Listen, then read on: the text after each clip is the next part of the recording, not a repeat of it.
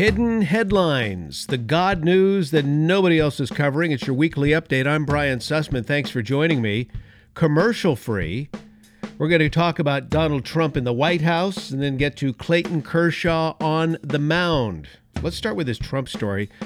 This is a huge story. It's not getting any attention whatsoever. And I think part of it has to do with the fact that we've had the bomb scare and then also the caravan in Mexico. But I don't know where Donald Trump is in his faith walk. I really don't. Uh, I'm really not sure, but I can tell you this. He has surrounded himself with authentic Christians in that cabinet. These are walk the talk people. He's surrounded himself with these people.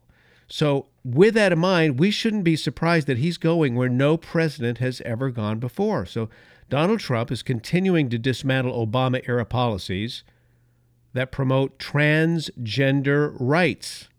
This time, are you ready for this? By defining gender as a biological condition determined at birth. In other words, a human is either born a man or a woman. So here's James Dobson's Family Institute. Uh, Jenna Ellis, she's the director of public policy for James Dobson, formerly the, uh, well, he's the founder of Focus on the Family. And a real target by the left, I might add for the Trump administration to stand firm to say that sex based determination really is only gender based, biologically, biologically male and female, is not only consistent with science, but it's consistent with the traditional definition that we've had as a country and understood as a country throughout our history. So, one man applauding Trump's the Trump administration move is a guy named Walt Heyer. Walt is a former transgender person. I'm reading this in the Daily Signal. And uh, as a former transgender, he has experienced sex change regret firsthand. He said, quote, the surgery fixed nothing. It only masked and exacerbated deeper psychological problems. So he applauds this move to define transgender out of existence. This is a big deal. Now, President Donald Trump's administration is considering defining gender as static and unchangeable. This is something they want to get done by the end of this year. The Department of Health and Human Services is seeking to create a legal definition of sex under Title IX. That's the federal civil rights law that deals with education. So, HHS, Health and Human Services, will define gender as determined on a biological basis that is clear, grounded in science, objective, and administratable. That means the definition would define gender as either male or female according to the person's genitalia at birth. You know, if I may just for a moment, and this is what I can't do on the radio, but I can do on this podcast, and that's why I really appreciate you supporting me in this effort. I'm just turning to the book of Genesis, first book in the Bible. Then God said, Let us make mankind in our image, in our likeness, in our likeness, in our likeness so that they may rule over the fish in the sea and the birds in the sky, over the livestock and all the wild animals and all over the creatures that move along the ground. So God created mankind in his own image. In the image of God, he created them. Here you go. Here's the kicker male and female, he created them. This is nothing to be ashamed of. This is this is exciting. This is awesome you know, as as believers in the God of Abraham, Isaac, and Jacob, our starting point for understanding human sexuality is right there in Scripture. Right there. I mean, we know from the creation account in Genesis 1 that God creates by calling forth through his spoken word. I just read that to you. Of course, I didn't read all of the creation story to you, but if we were to go through that, we would hear about the separations. The separations including heaven and earth, light and day, day and night, morning and evening, clouds and seas, water and dry land. And by the way, profoundly, the Hebrew concept, and this is what I love, of course, with my Jewish background, the Hebrew concept of separation is rooted in a word called uh, word kadosh, the word kadosh, which is often in English rendered as holy. But the word kadosh, it's a beautiful word. It actually carries a sense of being set apart, set apart or separated unto the Lord. Thus, in these series of separations, we see a consecrated and holy ordering, which at the essence of it all reflects a setting apart unto the Creator, the God of the universe, of, of, of humans. So, not only are we a unique entity unto itself as mankind, humankind, if you will, But there's man and woman, man and woman. Humans are first created separate from the animals and then into two sexes, male and female. Wholly complementary, and yet each sex uniquely and mysteriously bearing God's image. We bear the likeness of God as male and female. And it's in this way, as men and women, that we as humanity are called to make visible the invisible creator on this planet. That's what we do. That's what we do. We love God, we make him known. So, awesome news from the Trump administration. Well, tis the season. It's, um, yeah, Halloween, my favorite holiday, not. it was always a challenge when we were raising our four kids.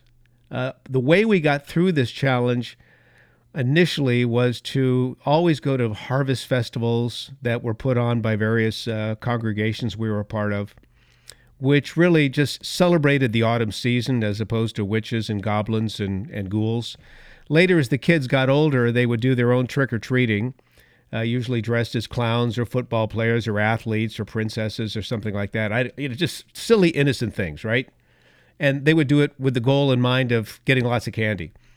But l- listen to this. This this is also the season for craziness coming out, and I know a lot about this because I did a I did a I did a documentary on this years ago called America's Best Kept Secret. It's no longer in publication. It was a VHS back in the I mean way back in the day, the 80s. But here we have two middle school students from Florida, admitted Satan worshippers, middle school students, arrested this week after they concocted a plot to kill students using pizza cutters, knives. The girls were 11 and 12 years old. Obviously, we don't know their names because they're minors. They wanted to kill at least 15 people. This is in Bartow, uh, Florida. The two are, were waiting in the bathroom for an opportunity to find smaller kids that they would overpower to be their victims.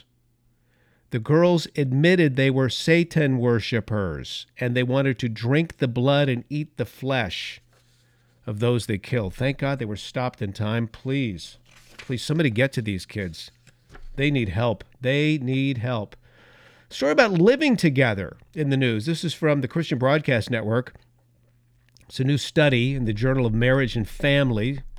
Couples who choose to live together before they're married are at a greater risk of getting a divorce, according to the new study. Now, does this surprise anybody?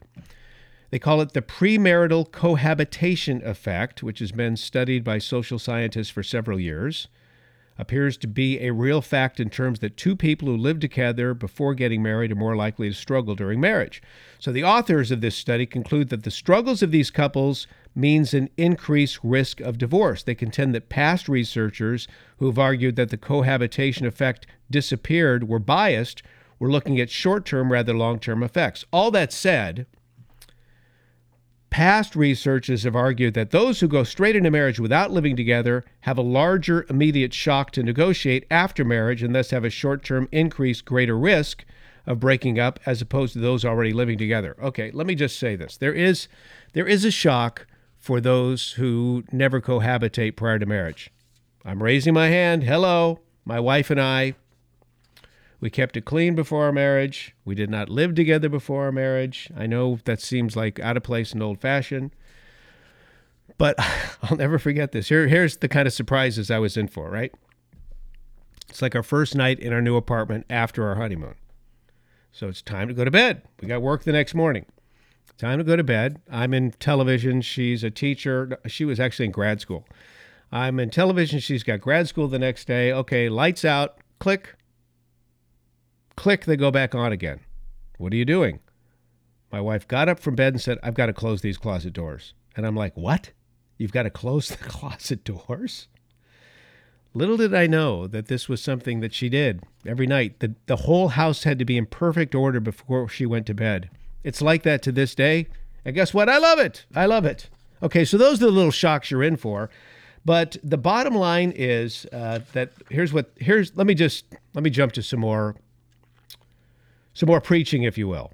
Um, in spite of those, I'm reading this from uh, a Christian to, uh, today's Christian Woman article. Why living together isn't a test run for marriage, written by Juli Slattery.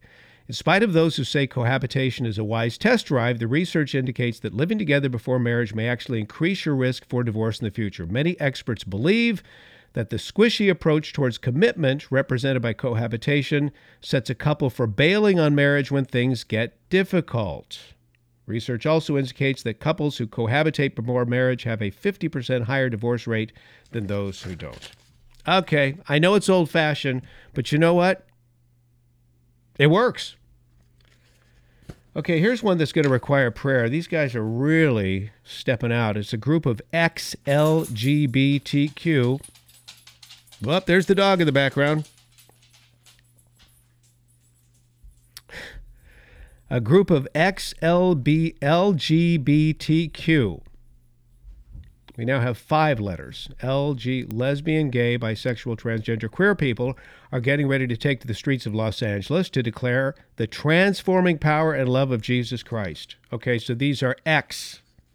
These are people who found the Lord and they have been um, straightened out, if you will. The march takes place on November 4th. It's going to feature worship, praise, testimonials from people who call themselves former homosexuals, former bisexuals, and transgenders. Each person comes from different parts of the country, but all of them will have the same message there is freedom from sexual confusion and sin through Jesus. Wow. Okay, God bless them. And I just hope it all keeps going well for them and they are protected in this heightened environment in which we have all sorts of crazy stuff going down. Uh, they need protection. Here's a guy who needs protection. It's uh, Republican Attorney General Curtis Hill in Indiana. The battle's on. Indiana's pro abortion advocates are calling on Curtis Hill to back off from a state abortion law that would place limits on abortions in certain circumstances. So, calls for Hill to end his defense of the state's abortion law come in reaction to his request on Monday for the U.S. Supreme Court to reverse a block on a 2016 law passed by then Governor Mike Pence, now the vice president.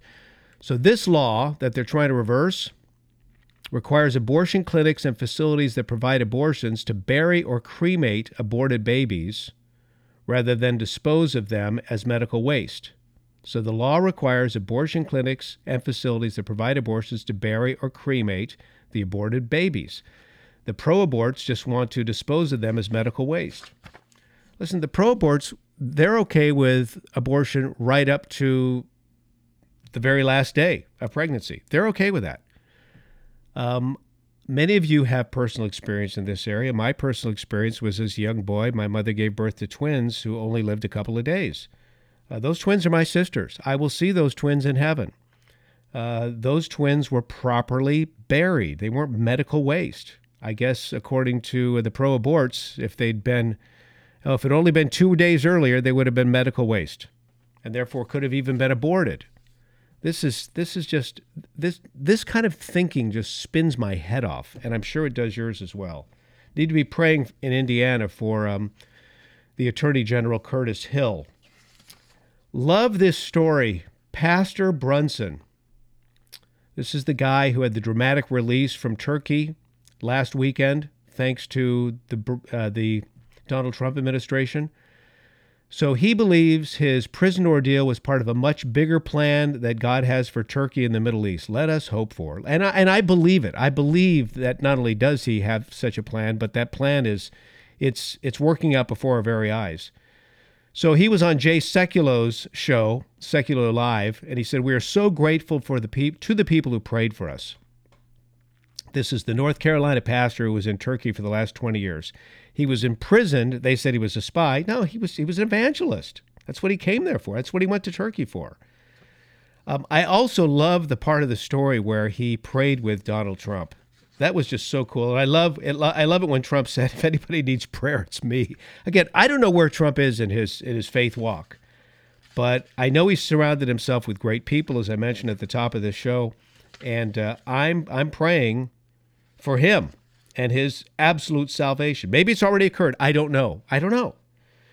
But I'm praying. I'm praying. Anyway, uh, Pastor Brunson said to uh, Trump, You really fought hard for us.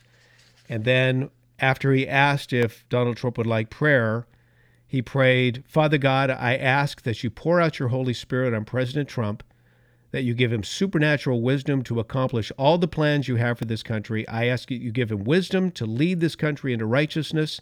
I ask that you give him perseverance and endurance and courage to stand for the truth. I ask that you protect him from the slander of his enemies and those who would undermine. Beautiful prayer. Beautiful prayer. All right. I, uh, you know, live in Northern California, therefore I am a Giants fan. If you're a Giants fan, there's one rule here. Uh, you cannot be a Dodgers fan. I know, I know, I know. I was born in East Los Angeles. I know that I wore the Dodger blue as a kid.